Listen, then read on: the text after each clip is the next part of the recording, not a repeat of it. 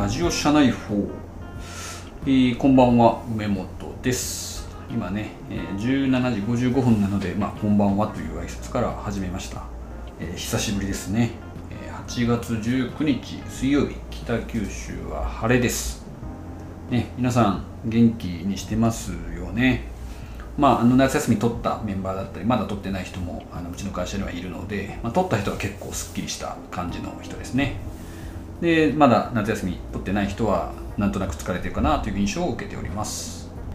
ね、あのもちろん社内以外の方も皆さんいかがお過ごしでしょうか？夏バテとか大丈夫でしょうか、えー、今日はですね、まあ、最近会社を、まあ、コロナになってからなかなかこう経営スタイル難しいなと、まあ、当然各社皆さん模索されていると思うんですけども結構ねえっ、ー、となんだろうな。会社の文化みたいなのをどういうふうに考えればいいのかなっていうのを考えたりしてますのでその辺りをお話しします。でえーとまあ、当然これはあのコロナ、まあ、オンラインの組織だけじゃなくて全体にも言えると思うんですけども、まあ、成功するチームとかの共通点とかは、まあね、やっぱり調べ本とかで読んでます。でその中で、まあ、いろんなことがあったんですけども最近特に大事だなと思うのはなんかこう3つありまして、えー、1つはですねまあえっとまあ、1つ目はちょっと当たり前ですね。1つ目はあの共通の目標を持つっていうのがまず大事かなと思ってます。で2つ目はですねあの弱さを見せるっていうのが2つ目です。で3つ目はそれあとはまあ心理的安全性が高いといいますか安全なあ環境を作るっていうことが大事、まあ、つまり3つまとめると共通の目標を持つ弱さを見せる安全な環境を提供するみたいなところが大事かなと思ってます。でね、まあ結構やっぱコロナになってくると分散化されているので、えっと、今までだとね、まあ、オフィスでこうこういった方向に向かおうみたいなものが、まあ、明言、まあ、してるんですけどもしてなかったとしてもこっちの方に向かってんだなっていうのはなんとなくこう空気感だったりとかあったんですけども今はこうやっぱり個人の時間がすごく長くなっているのでその分ですね共通の目標を持ちづらいっていうのが結構課題に感じて、えー、まあ、私も特に感じてます。でその中でやっぱちょっとね疲れたなみたいなことを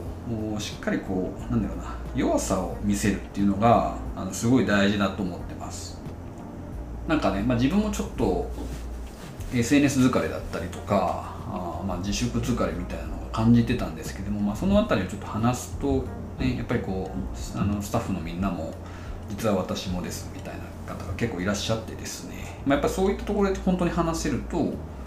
こう安全な環境というかそっちにつながってくるのかなみたいなことを感じました。でまあねなんかこの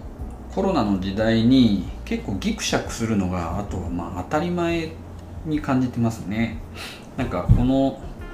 コロナ禍でまあ全てなんかこうすっきりお互いしながらあ話を進めたりコミュニケーションを進めたりっていうよりもどっちかというとギクシャクしたりとかそういったことをやっぱ受け入れながらあでもやっぱりこういったところはどうかと思うとか例えばですけどね、えー、いうふうな話とかもしくはまあ今、まあ、今会社とかチームとしてどうあるべきかみたいなものはやっぱり結構話していかないといけないですね。まあ、今あねあの非常にこう不安な時を思ってると思うんですけどもやっぱ会社としてどういうふうにやっていこうっていうのはもちろんこう目標を今定めてはいますけども